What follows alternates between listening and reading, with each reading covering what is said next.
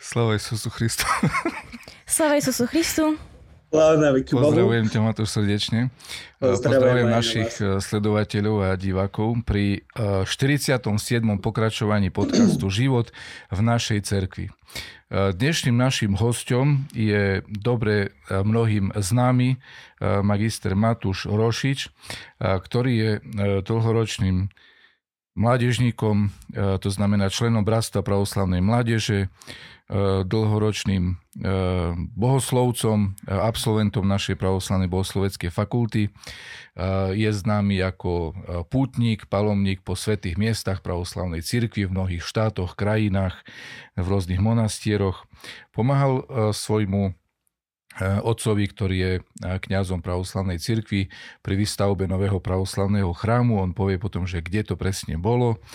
A tiež je, môžeme povedať, správcom Orthodox Print, to znamená takej platformy, povedzme, organizácie, neviem, on nám tiež povie, že čo to presne je, kde vyrábajú také predmety s cirkevnou tematikou a taktiež je tvorcom veľmi zaujímavých takých animácií alebo obrázkov s tematikou pravoslavných chrámov alebo rôznych iných objektov, subjektov, ktoré sú naozaj veľmi originálne. Dúfam, že sa o tom viac dozvieme potom v ďalšom rozhovore.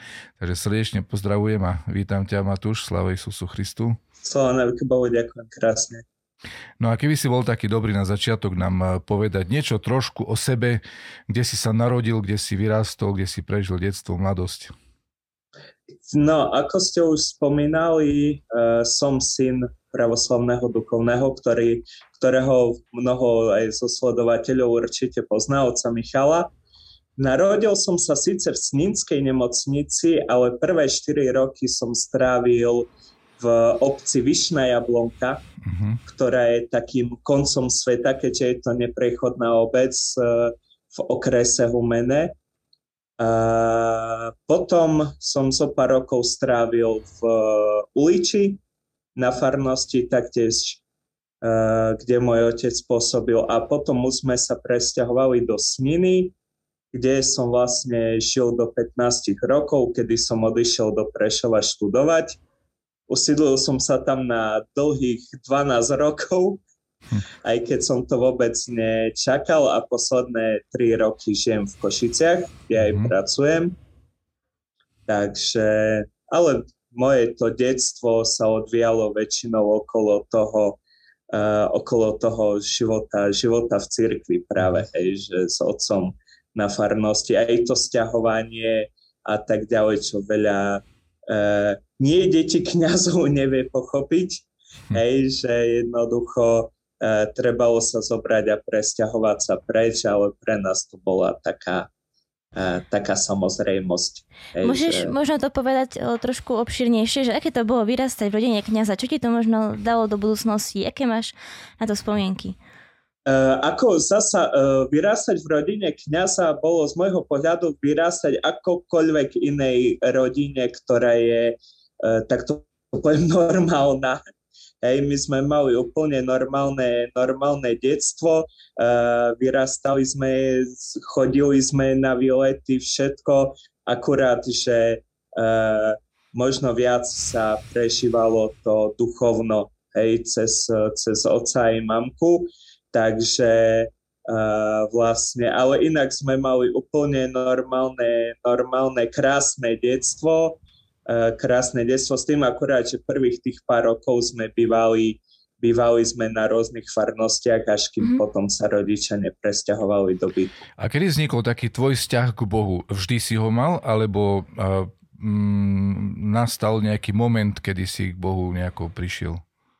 Chvála Bohu, u mňa aj cez to najhoršie obdobie človeka v živote, čiže pubertu, ja som si zachoval taký ten vzťah k Bohu. uh, Mňa v živote môj otec nenútil chodiť do cerkvy. Nás otec naučil uh, s radosťou uh, chodiť do chrámu. Nikdy to nebolo, lebo musíš. Hej? Bolo to stále o tom, lebo chceš. A tým, aj keď uh, fakt boli tie také najhoršie pubertálne roky, že Ráno o štvrtej som prišiel z diskotéky, ale o šestej už ma otec zobudil a išiel som s ním na farnosť do chrámu. Hej, že, mm-hmm. e, bol tam ten vzťah, samozrejme, že boli aj také momenty, e, tak to poviem z toho svetského hľadiska, že taký, e, také vyhorenie možno v istých, v istých momentoch, chvíľkové, ale stále sa to, stále sa to vrátilo uh, veľmi, veľmi rýchlo naspäť. Mm-hmm. Hej, že nemal som taký moment dlhodobý. Mm-hmm. A čomu to možno pripisuje, že vždy, vždy si ťa to preoslaví a tá cerkev pritiahla vždy naspäť? Vieš možno odporučiť niečo dnešným mladým, ktorí sú možno pod vplyvom tých svojich rôznych partí a odchádzajú od chrámu, možno pridia, cítia. Mm-hmm. Nehambiť sa. Možno nevedia s tým, ja čo som... robiť, no. Ja, ja som si zažil, zažil som šikanu na základnej škole, keď som dosť veľký chlap, ale aj vtedy ma bolo veľa, ale zažil som si šikanu aj na základnej škole, ešte kozaj na strednej škole, že bolo to pre ľudí taký terč posmechu, že a on má otca farára a on toto, on tamto. Nikdy som sa za to nehanbil.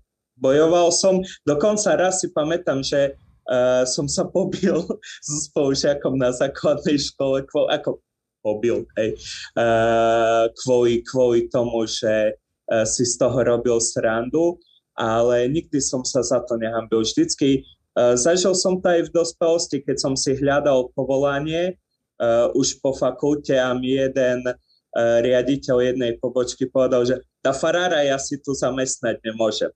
Hej, tak som sa usmial, poďakoval som, poprial som pekný deň a išiel som ďalej.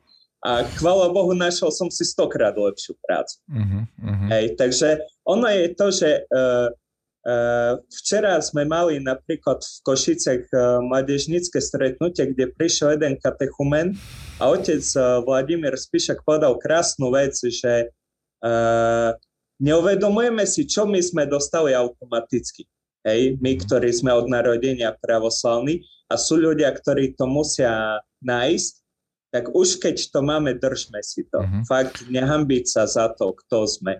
Nemáme sa za čo hanbiť. Matúš, ty si ešte stále veľmi mladý človek. Čo by si povedal také tvoje svedectvo iným mladým ľuďom, že čo je v cirkvi pekné? Na čo je dobré byť v cirkvi? Čo sa tebe v nej páči? Prečo stojí za to byť v nej, že, že, že to nie je zbytočné? Uh, pre mňa cirkev má veľký prínos ako spoločenstvo. Ja sa preto strašne teším, aj uh, keď uh, teraz vidím, že aj mladší odosť odo mňa, že sa stretávajú, že spolu komunikujú. Ja keď som aj bol niekde vo svete a mal som nejaký problém, prvé, čo som hľadal chrám. Hej, mm-hmm. že stále, stále to bolo to. A zažil som niekoľko takých momentov, kedy som sa utvrdil v tom, že Boh nado mnou stojí a ochraňuje ma. A boli to také momenty, že nie, že by som neveril, ale ma utvrdili v tom, že áno, je to presne tak, ako som si, ako som si myslel, že to tak bolo. Aha, môžeš možno spomenúť nejaký ten najsilnejší moment? Uh, mám dva také, dva také momenty. Uh, jeden moment uh, bol, kedy uh, som strašne chcel v jeden moment vycestovať na Ukrajinu do Kyjeva, bol to pred ôsmimi rokmi, mal som tam v tom čase priateľku a všetko bolo naplánované, všetko do, okrem jednej veci, že som nezohnal žiaden spôsob dopravy. Vlak bol vypredaný, všetko, letenky boli nehorázne drahé, nevedel som sa dostať a tak som to nakoniec celé zrušil. Tak, tak po našom, že Božia voľa, tak to má byť. A v ten deň, ten víkend, kedy som tam pôvodne mal byť, tak začal Majdan. Mm-hmm. Hej, čiže e, to bolo jedno z môjho pohľadu. A druhé také bolo, keď som plánoval e, cestu do New Yorku pred pár rokmi a Uh, tie sme mali všetko s jedným kamarátom, ešte to bolo na strednej škole, všetko sme mali naplánované a nakoniec sme kvôli nemu to museli zrušiť. Aj keď bol som veľmi sklamaný, z toho som rozmýšľal, že pôjdem sám a že nejak tú cestu sám zvládnem. A nakoniec sme nešli, ja si pamätám, ako som zapol večer správy a bolo, že zdá sa mi, že to bol vtedy hurikán Katrina, mm-hmm. ktorý bol v New Yorku a mne v tom piplo upozornenie na telefóne, že vítej v New Yorku. Takže akurát to boli dva také momenty,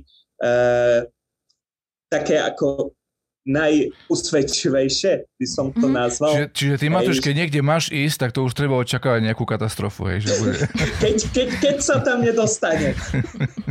Keď sa tam nedostanem.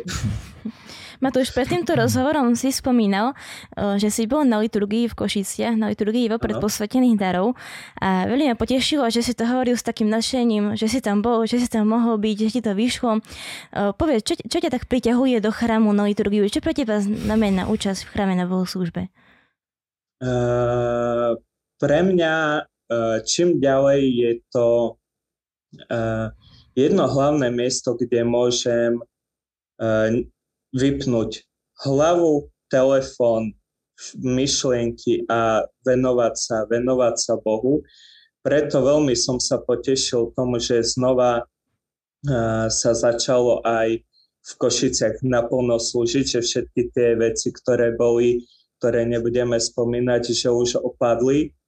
A, lebo to, tomu som sa tešil, keď som prišiel bývať pred dvoma rokmi do Košic, že konečne prídem sem, bude to trošku inak, a, lebo tým, keď som predtým dochádzal z Košic do Prešova, nestihal som takéto veci. No a fakt pre mňa to bola veľká radosť, ale či som tu na liturgii, či som doma na liturgii, na farnosti alebo kdekoľvek na svete, tá liturgia pre mňa znamená veľmi veľa. Nemám rád, keď musím prerušiť liturgiu, preto napríklad nechodím uh, cez deň, keď je liturgia, že by som len odbehol z práce alebo takto, lebo uh, nemá človek vtedy ten kľud. Hej, v tom sú krásne slova uh, cherubimskej piesne, že odložme všetko to svetské, vykašľujme sa, vykašľujme sa na všetko. A ja to mám od začiatku liturgie tak, hej, že jednoducho... Že nielen odíže cherubimi, hej? Hej, hej, hej, u mňa to... Ja si cherubimsku môžem povedať na začiatku liturgie, aby som to mal, aby som to mal od začiatku. Uh-huh. A kde teraz slúži tvoj otec? Uh, otec má tri farnosti. Otec má Pstrinu, Miroľu a Podružal. Uh-huh. Sú to tri také malé dedinky v okrese Svidník, uh-huh. ktoré majú svoje čaro, aj keď je tam menej ľudí, je tam menej ľudí, ale o to viac sú tí ľudia veriaci. A mám s nimi veľmi silné puto, som za nich veľmi vďačný, že sme tam s nimi, lebo aj sú to, sú to silní veriaci ľudia, čo ma veľmi teší. A čo, by, čo je na, na tých dedinách také špecifické? Čo by si mohol tak vyzdvihnúť? Uh, v tomto sa ukazuje to, že čím ťažšie uh, ľudia niekde žijú, lebo sú to, sú to dediny, kde nie je dobrý spoj autobusový, kde sa ťažko niekam dostať, kde ešte stále mimochodom je sneh. Mm-hmm. Lebo otec, keď mi dnes volal, keď prišiel na farnosť, že ešte stále je sneh na dvore, takže aj zimy sú tam kruté, uh, tak o to viac tí ľudia sú k sebe milší, snažia sa jeden druhému pomôcť. Taký ten uh, život uh, ako z rozprávky. Uh-huh. Uh-huh. Ak sa teda nemýlim, tak práve na jednej z týchto farností, myslím, že v Bodružali, máte teraz novopostavený chrám. Áno, v Podružali... V Podružali sme postavili nový drevený chrám. Je to vlastne unikát na Slovensku svojou architektúrou. E, bol to e, otcov sľub, ktorý dal, keď prišiel na farnosť, lebo tam sa slúžil on v takých náhradných bohoslužobných priestoroch. Na vtedajšom obecnom úrade sme mali dve miestnosti, kde sa slúžilo. Neboli to dôstojné priestory. A, a otec, keď prišiel na túto farnosť, tak povedal, že ja vám tu postavím chrám. Mm-hmm. No a po e, siedmich rokoch to splnil, že začal sa ten chrám staviať a ten chrám stojí, navštevujú ho aj mnoho turistov, aj veľa ľudí chodí na liturgie. Ten chrám, tým, že aj nie je veľký rozmerov, je stále plný. Uh-huh. To, sa, to sa mne na ňom veľmi páči, že uh, ten chrám je stále plný a zasa už keď je príliš veľa ľudí, tak stoja vonku, je tam ozvučenie. Uh, takže uh, v Bodružali je nový drevený chrám, posvecoval ho vladyka Rastislav plus aj vladyka Michael z New Yorku. Uh-huh. Bol posvetiť tento chrám, ktorý je náš príbuzný. A takže oni, oni aj veľkou časťou prispeli na stavbu toho mm-hmm. chrámu, práve New Yorkská eparchia nám, nám veľmi pomohla, hlavne v tých začiatkoch, keď sme potrebovali peniažky. Mm-hmm. Lebo inak v Bodružali sme mali, keď sa začal staviať chrám, šesť ľudí. Uh-huh. A stávali ste ten chrám aj takto svojpomocne? Aj ty si napríklad brigadoval na ňom, alebo nejaká firma to uh, áno, postavila? Áno, musím sa pochváliť. Aj keď stávala to firma, stávala to firma, Janko Dovičák s jeho, s jeho robotníkmi, uh, oni vlastne aj, on aj vlastne navrhol tú stavbu, aj realizovala jeho firma tú stavbu, ale samozrejme každý pomáhal. Pre mňa bolo najkrajšie to, že mal som vtedy voľno, akorát, lebo začal sa stav- začal sa stavať ten chrám v lete, mm-hmm. takže som mal z fakulty akorát voľno, keď sa robili základy. Čiže pri tej najdôležitejšej časti uh, som bol, hej, keď sa začali stavať základy, keď sa prvé tie uh, trámy montovali a tak ďalej. Potom som síce išiel na tábor s deťmi na Ukrajinu na dva týždne, ale Uh, tieto veci, aj potom ľudia už, keď sa natieral chrám, aj ľudia prišli, pomohli, už to bolo také, tú hlavnú najdôležitejšiu časť uh, spravila, spravila firma, ale napríklad na elektriku našiel sa už náš nebohý kamarát, ktorý nám prišiel celú elektriku do chrámu, nám zaviedol a tak ďalej, takže bolo to také. Je určite, je určite veľmi pekné, keď samotní veriaci pracujú pri stavbe chrámu, a potom je to úplne iný pocit, že si chodí do takého chrámu, na ktorom sa človek sám podieľal. Áno, áno. A kto robil návrh chrámu? Uh, návrh chrámu robil... Uh, no, teraz si nespomeniem, lebo mali Čakala sme som, aj... Čakala som, či nie ty, lebo keď kreslíš tie chrámy... Nie, nie, nie. Nie, nie, nie, nie, nie. Vtedy som ešte nevedel, že viem kresliť. Aha. Vtedy som ešte nevedel, že viem kresliť. Nie, chrám bol projektovaný. Veľkú časť, dá sa mi, že Janko Dovičák robil uh, toho, toho navrhu, aj keď ono sa to potom upravovalo, lebo pôvodne tzv. Babinec nemal byť tak, ako je teraz, mal tam byť len prístrešok. Uh, takže trošku, trošku sa to menilo časom. Uh, napríklad ikonostas vymyslel môj otec, tu sme sa inšpirovali v Jordansku, lebo tým, že je ten chrám úzky, nemestili sa nám uh, diakonské dvere a nechceli sme dať, lebo v niektorých úzkých chrámoch to riešia tým, že nechajú si len jedné. Uh-huh. A my sme to nechceli takto robiť.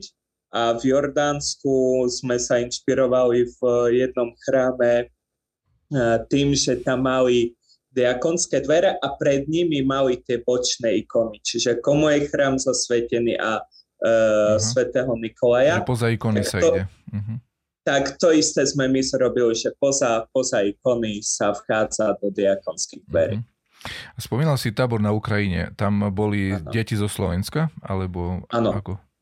Áno, niekoľko rokov spolu s Luckou Volynskou eparchiou som organizoval tábory uh, spoločné na Ukrajine uh-huh. pri meste Lutsk, uh, kde chodili deti od nás. Brali sme dosť často aj deti z našho detského domova z Medzilaborec. Uh-huh. Plus chodili s nami aj uh, deti pravoslavné, ktoré sa prihlásili. A tam sme chodili na také dvojtýždňové tábory na Ukrajinu. Plus potom my sme robili medzinárodné tábory tu na, na Slovensku, kde chodili deti z päť šesť krajín sveta. Takže tábory bola veľká etapa mojho života. Ja som sa dnes dokonca dozvedela, že si robil aj, že si organizoval tábory v spolupráci s poľskou mládežou, alebo niečo v tom slova zmysle. Áno, áno. A to chodili tí Poliaci k nám, alebo... Áno, Poliaci chodili, Poliaci chodili k nám. Uh-huh. A ty si bol so... organizátorom tohto? Áno, áno. Áno, my sme pre nich, my sme pre nich robili tabory, aj e, vlastne naposledy boli v devätnástom roku na Slovensku. E, vlastne stále máme spoluprácu s Poľskou pravoslavnou cirkvou e, v takýchto veciach. No a plus sa robili aj tie čisto, čisto pre nich. Že prišli oni sem na Slovensko a tu sa im zorganizoval tábor u nás. Mhm. No a už keď sme pri tých obrázkoch a pri tom kreslení a tak ďalej, môžeš nám porozprávať, že ako táto myšlienka vznikla, na, na aký účel tie obrázky robíš a tak ďalej? Táto myšlienka vznikla ako moja psychohygiena. Uh-huh. Ja keď som, vlastne spomínali ste aj ten Orthodox Print, Orthodox Print som založil koncom roka dvetisícdvadsať a v podstate Uh, skúsil som, vtedy sa to, som to robil cez počítač, skúsil som si spraviť siluetu Bodružalského chrámu. Uh-huh. Uh, lebo som ho chcel robiť ako potlač, cez sieťotlač na tašky. Uh-huh. A potom uh, mal som tú siluetu spravenú, nejak sa mi to nepozdávalo veľmi dávať to na tašky. A potom tak na to pozerám, rekom, vyskúšam si to vyfarbiť. Mm-hmm. Tak som to vyfarbil, celkom sa mi to páčilo, tak chcel som vyskúšať niečo iné. Uh, druhý som robil chrám uh, v Medzilaborciach a ten som ako prvý zverejnil na internet. Mal veľmi veľký úspech, čo ma trošku nabudilo, mm-hmm. lebo však každého poteší, že niečo, pričom strávil zo pár hodín, že sa niekomu páči. Uh, tak potom som spravil ešte Svetlice, lebo chrám v Svetliciach, uh, aj keď nemám s ním spätú nejakú väzbu ako osobnú, veľmi si vážim uh, ten chrám s tým pozadím, ktorý je, uh, vlastne s tým Svetlickým chrámom. A je to taký chrám, na ktorý sa trošku uh, sem tam zabudá, uh, aj keď teraz uh, som veľmi rád, že otec Miroslav Znova, znova to obnovuje. A potom sa zrobilo zopár, zopár chrámov. Otec Soroka ma poprosil, aby som ho Osadné spravil. Uh, potom som spravil ešte Ladomirov ako vizualizáciu budúceho monastiera. No a potom som si dal trošku pauzu a uvedomil som si, že mi doma leží na stole tablet, ktorý absolútne nepoužívam. Takže idem vyskúšať nakresliť jeden chrám takto rukou. No, tak samozrejme, aký iný ako Bodružal, hej, lebo to bola pre mňa aj stále to taká uh, moja srdcovka, keďže dokonca ho mám aj ako pozadie na pracovnom počítači mm-hmm. v robote. Takže... Uh, skúsil som nakresliť jeho a veľa ľuďom sa to páčilo, že je to také osobnejšie, hej, že uh, nie každá tá čiara je úplne rovná, priama a tak ďalej. Uh, tak som to začal robiť takto a už keď vzniklo zo pár kresiek, uh, tak som sa rozhodol, že bolo by celkom dobré možno uh, takto zarchivovať všetky chrámy na Slovensku. Uh-huh. Takže... Teda máš takýto uh, cieľ, hej, že postupne všetky by si... Áno, toto, toto, toto je môj cieľ, aj keď uh, nie vždy mám veľa času sa tomu venovať, lebo napríklad teraz dokončujem chrám uh, vo Svidníku, kresbu, a už som pri ňom strávil asi dvadsať hodín. Uh-huh. Takže je to také, že popri práci nie vždy... Uh, vládzem ešte po obede dlho, dlho kresliť, aj mal som teraz nejaké zdravotné problémy s rukou, takže musel som si dať trošku pauzu, ale stále je to môj cieľ, že s Božou pomocou chcel by som, uh, chcel by som spraviť všetky chrámy. A plus ešte druhý taký zmysel je je ten, že minule ma napadla taká myšlienka, keď sa ma tiež na to niekto opýtal, že žijeme v čierno-bielej dobe, tak som začal kresliť farebné obrázky. Uh-huh. A koľko hodín tak treba na jeden obrázok od začiatku úplne až do konca, kým je hotový? Uh, ktorý ako? Uh-huh. Ktorý ako? Uh, napríklad tie, ktoré som kreslil prvé, kde boli čisto len chrámy, tak trvali od tých sedem do desať hodín. Prešovskú katedrálu som kreslil štrnásť hodín, ale uh, už teraz, ako som to začal robiť, tak uh, trošku viac obsiahlejšie. Ja sa veľmi inšpirujem uh, Jozefom Ladom. Mm-hmm. Neviem, či ho všetci poznáte, český národný umelec, ktorý mal také tie milé obrázky, ktoré neboli úplne, úplne dokonalé, ale pohľadili človeka na duši. Takže ním sa, ním sa veľmi inšpirujem v svojich kresbách. Uh, takže niektoré, hovorím, niektoré trvajú tých štrnásť hodín, niektoré trvajú dvadsať, uvidíme, koľko bude trvať táto. Lebo stále sa snažím niečo, niečo zlepšiť. Napríklad teraz som robil pre, práve pre Polskú pravoslavnú cirkev, pre otca Mareka Vavrenúka do Bialystoku kresbu chrámu, ktorý ešte ani nie je, mm-hmm. ktorý ešte len sa buduje a ten som kreslil takmer tridsať hodín. Mm-hmm. Tým, že veľa stopuješ? Vecí som stavil. Stopuješ, že ako presne koľko hodín to trvá? Uh, iPad má tú veľmi dobrú funkciu, že vám ukazuje, koľko ste pred obrazovkou mm, a vám aha. to rozdeľuje na Jasne. Aplikácie. Mm-hmm. Tak podľa toho si to zapisujem, mm-hmm, že mm-hmm. ktorý deň som mm-hmm. koľko hodín mm-hmm. pri tom, uh, pri tom kreslení strávil. Ano, ja by som tomu sa... len chcel povedať, že ano. Naozaj tie obrázky uh, nielen u toho maliara, ktorým sa inšpiruješ, ale aj u teba, Uh, sú charakteristické takým teplom, takou, také milé sú veľmi, také nejaké čaro je v nich také špeciálne, že naozaj človeku sa ako keby chce ísť do toho chrámu, že ten chrám sa páči, je, je to také naozaj veľmi pôsobivé. Máš no, možno nejaký ďalšie... výtvarný odbor vyštudovaný, alebo ako to, že... Nie, vieš, úprimne, ja, som, ja by som ešte dva roky dozadu vám povedal, že ja neviem nakresliť strom. Mm-hmm. Čiže si objavil v sebe talent, si objavil normálne. Áno, mm-hmm. áno. Ja som, ja som dokonca neznášal výtvarnú výchovu na základnej škole, mm-hmm. čo je trošku tak akože ironia teraz, uh, lebo fakt nikdy, nikdy mi nenapadlo, že niečo také dokážem. Ale t- postupom času aj snažím sa v tom zlepšovať. Hľadám si. Chvála Bohu, žijeme v dobe, kde všetko je na internete. Mm-hmm. Fakt veľa vecí som si uh, našiel, čo sa tieňovania týka, takých vecí na YouTube. Mm-hmm.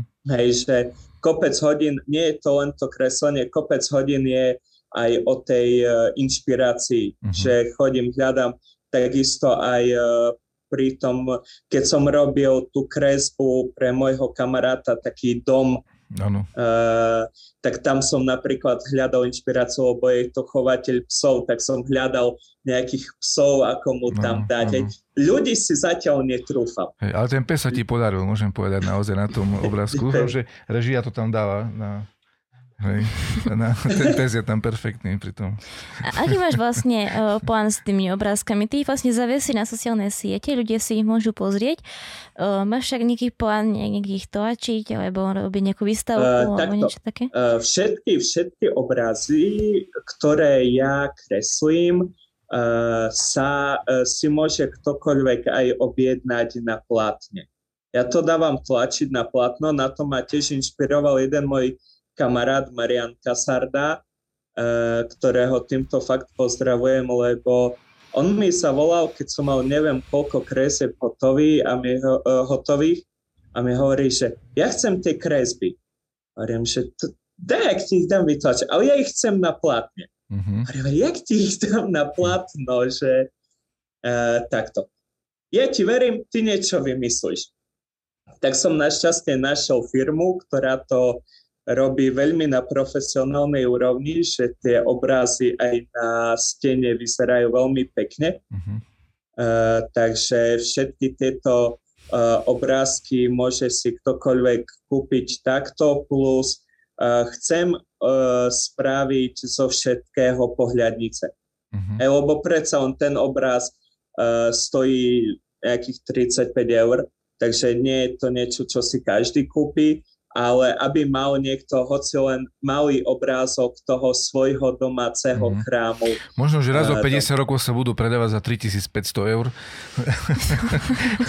Bol by som poctený. A sú, Takže... sú v dobrom rozlíšení, že dajú sa zväčšiť napríklad pri tej tlači ano. Aj na veľký rozmer veľmi? Uh, neviem až ako na veľký rozmer.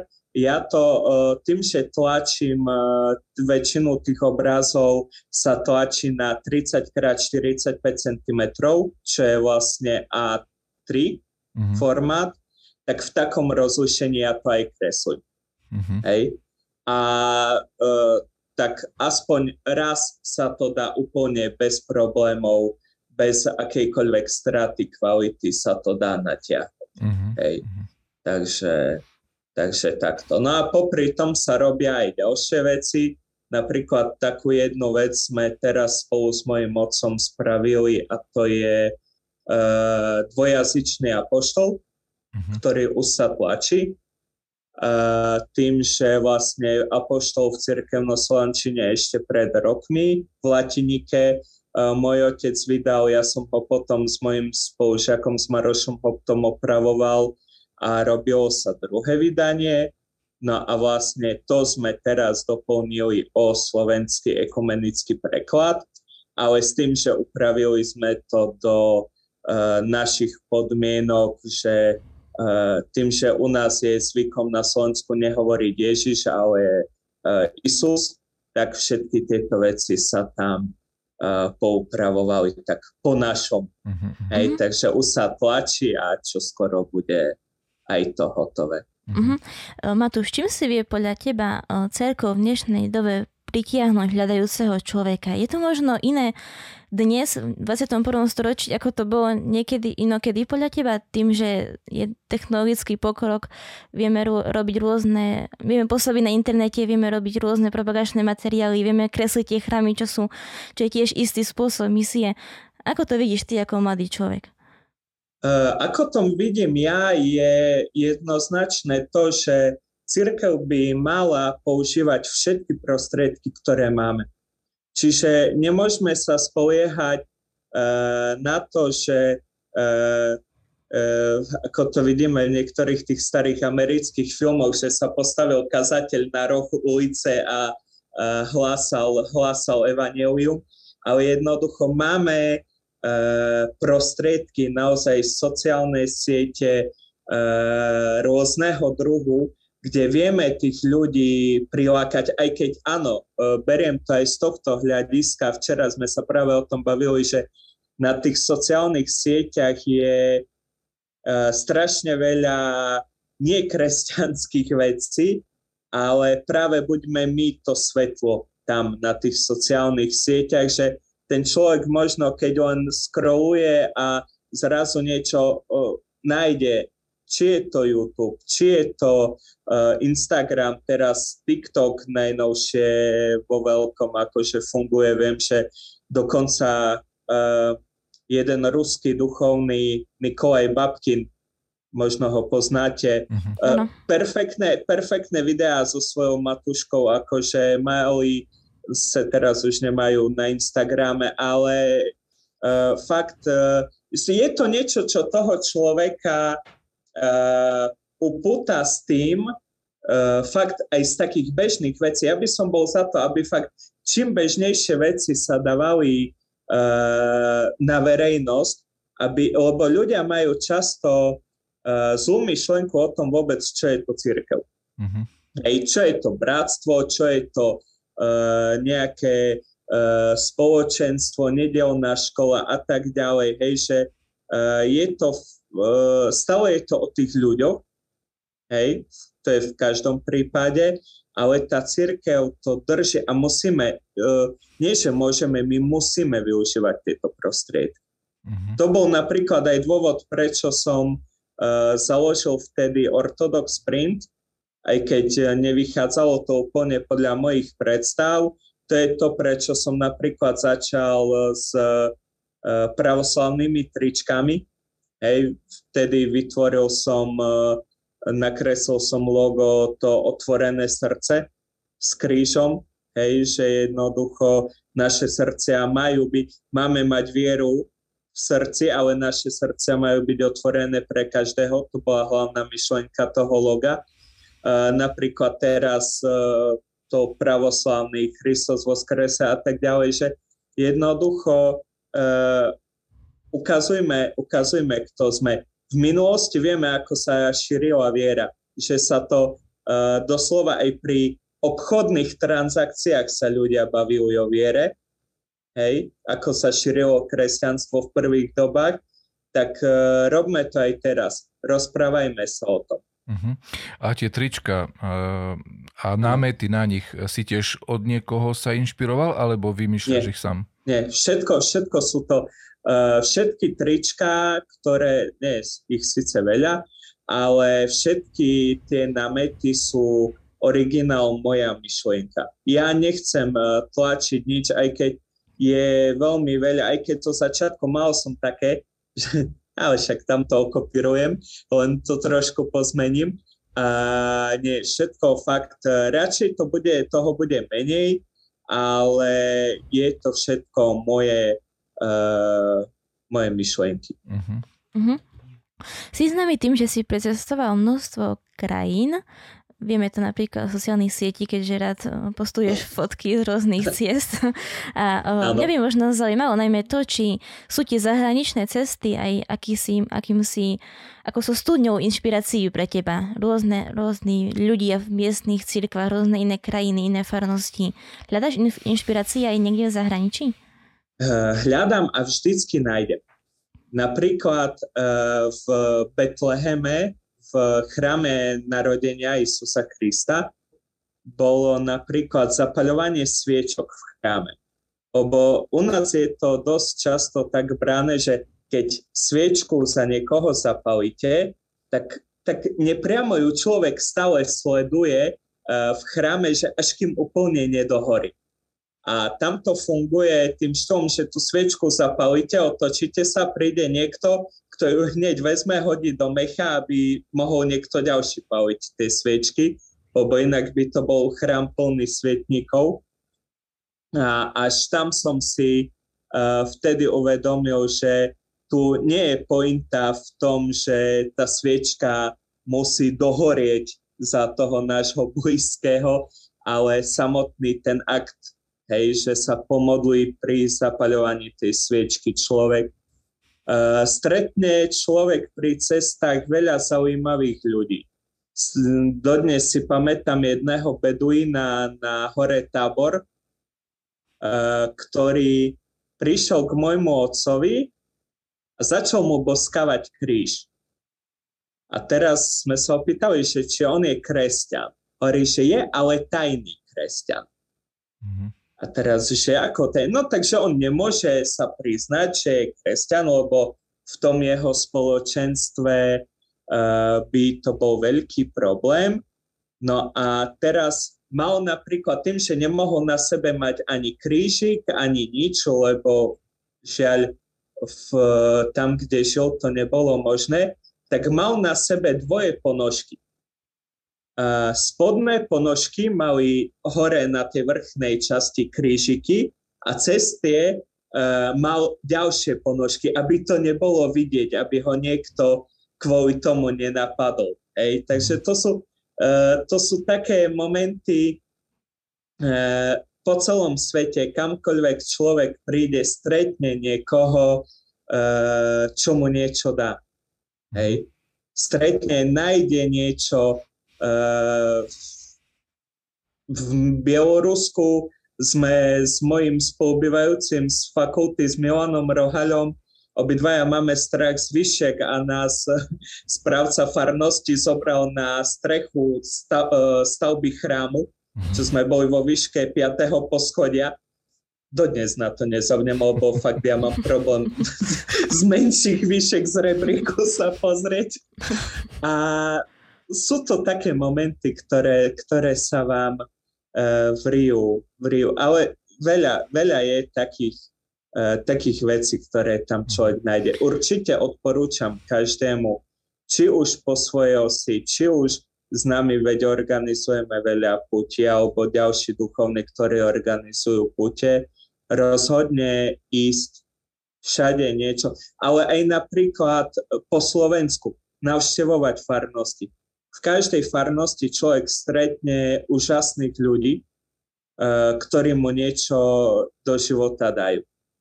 Ktorá z tých púti alebo to putnícke miesto na teba najviac zapôsobilo? Takže jednička. Uh, uh, pre mňa veľký, uh, veľký dojem na mňa urobilo miesto Hora Atos. Uh-huh.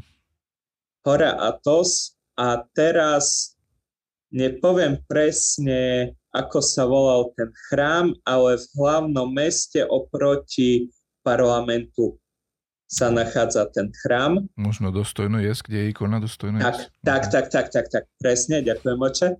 A e, do tohto chrámu, keď som vošiel, tak som cítil niečo, čo som v živote necítil. Uh-huh. To bol normálne chrám, lebo e, my sme boli na Atose e, prvý týždeň Veľkého postu.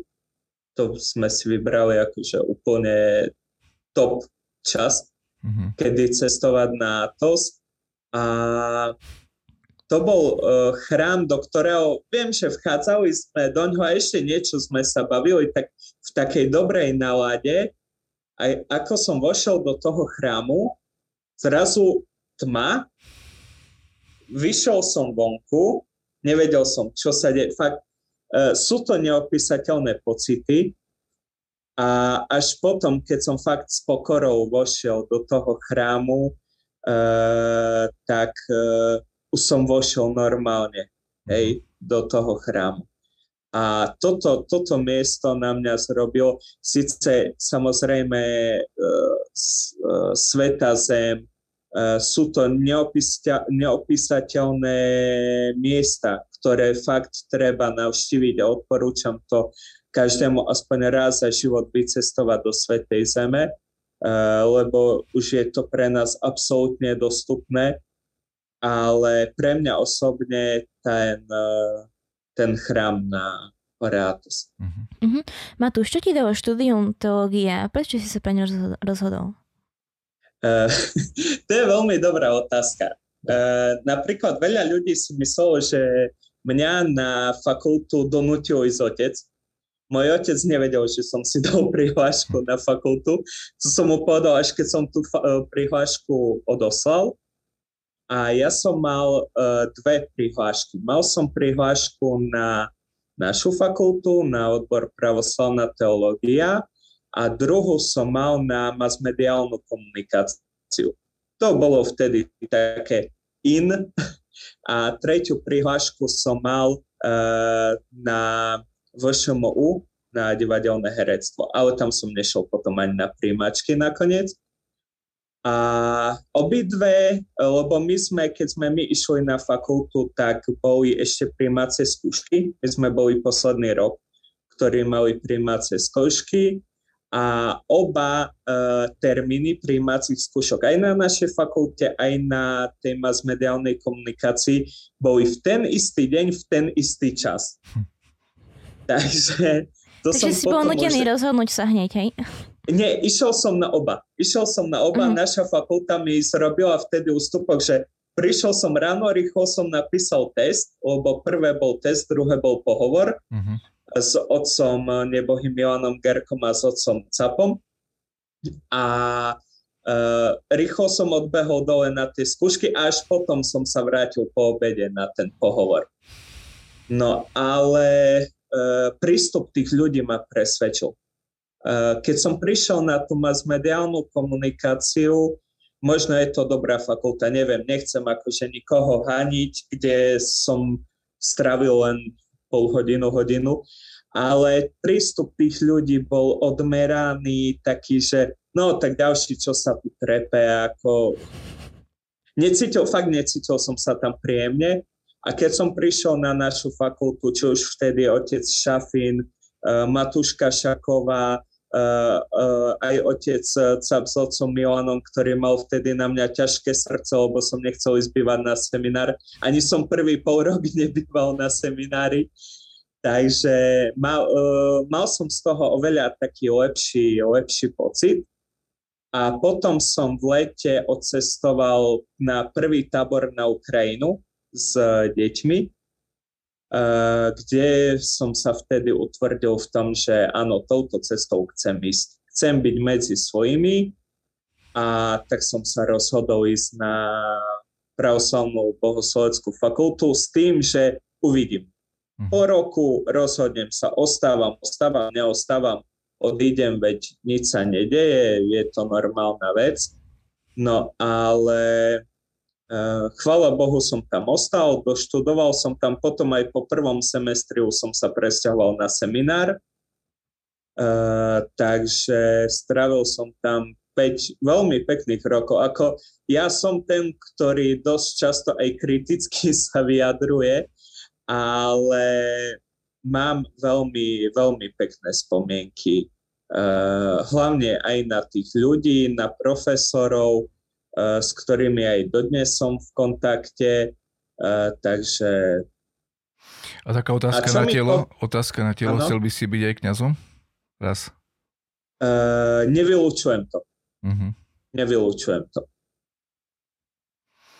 No ako, ako Boh dá.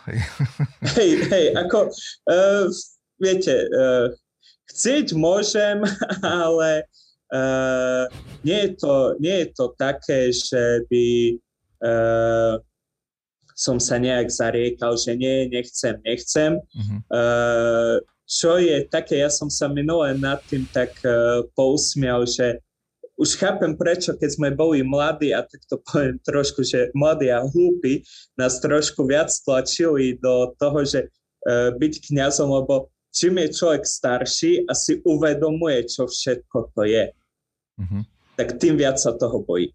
A povedz nejaký najkrajší zážitok z fakulty.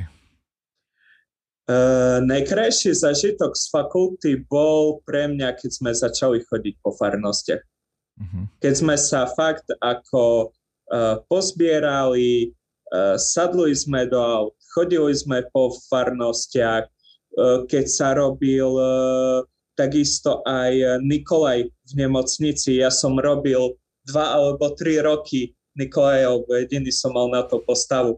Mm. Takže uh, pre, mňa, pre mňa tieto také, tie také spoločné, spoločné veci, ktoré sa robili spolu. Uh, aj, ho, stačilo napríklad, nikdy nezabudnem, ostalo sa v sobotu, lebo vtedy boli tie odchodovky, neodchodovky, a bol veľký pôst a sme išli variť pyrohy. Pôstne pyrohy zemiakové bez všetkého, a chlapci sme varili aj pre dievčatá. Ja už s terajším otcom Danielom Omaskom pomaly z kila múky sme zrobili cesto na pyrohy. Celý deň sa varili. Hm.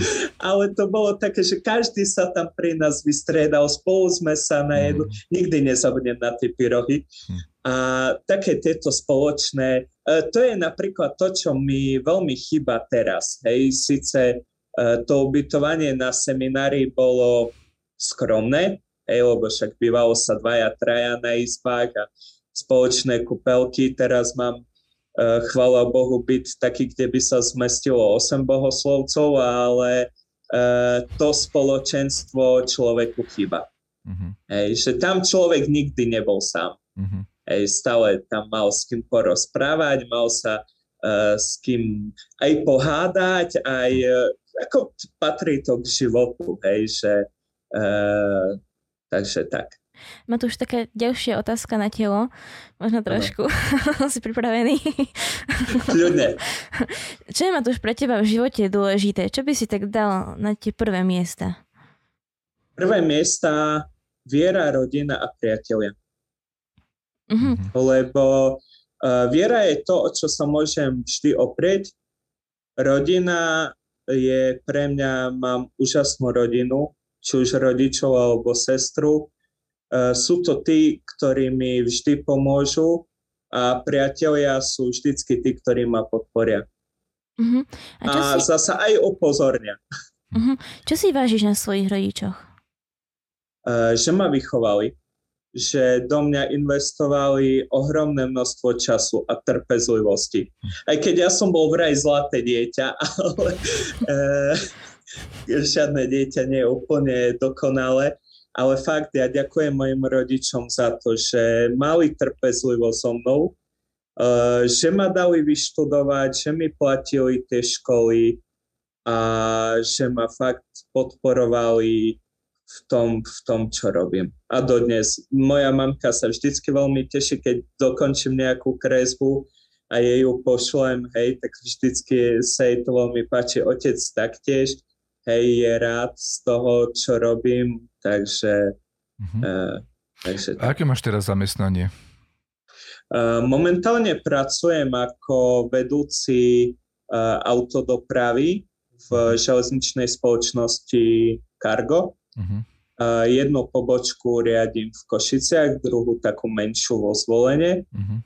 Takže vlastne mám na starosti vodičov, prevoz tovaru a tak ďalej. Je to ťažká práca? Uh, niekedy áno, niekedy nie. Sú dni také, že uh, človek psychicky... Uh, nie je to ťažká práca fyzicky, uh-huh. lebo ja fyzicky nemusím robiť uh, veľa, ale... psychicky je to náročná práca a sú niekedy také momenty, že prídem po obede domov a len sa zvalím na gauč a potrebujem, potrebujem vypnúť, ale je to dobrá práca. Našťastie mám veľmi, veľmi dobrých spolupracovníkov. Napríklad môj hlavný kolega je silne veriaci organista v rímskokatolíckom kostole v Trebišove, takže e, on, e, s ním máme aj dobré debaty, hej, stále aj na tú cirkevnú tému, keď je, keď je čas, aj keď on je rímskokatolík a pravoslavný, ale nikdy sa na tom nehadáme, vždycky sa snažíme nájsť akože nejaký kompromis v tomto.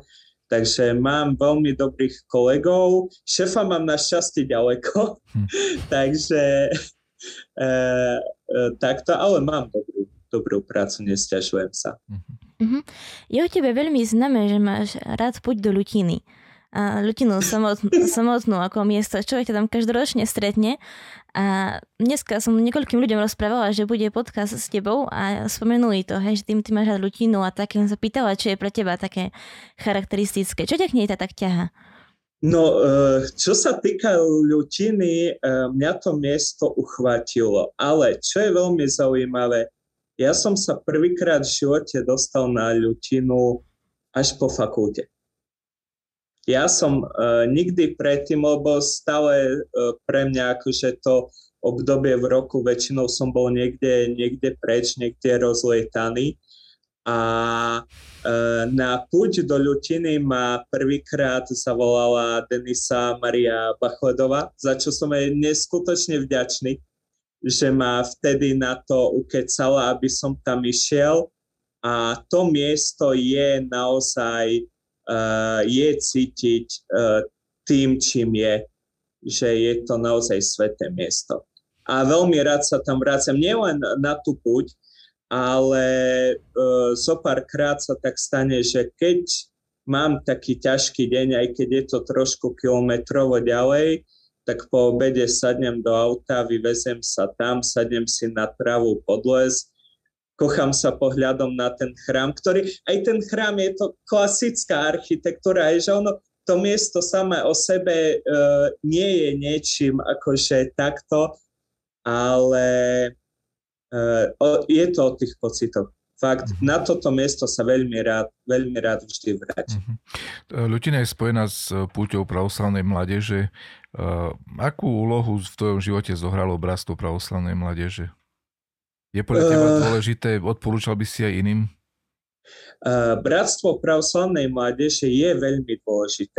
V, moje, v mojom živote nezohralo až tak veľkú úlohu, tým, že uh, vlastne keď som uh, počas základnej školy som sa v Snine zúčastňoval na akciách, ktoré robilo bratstvo.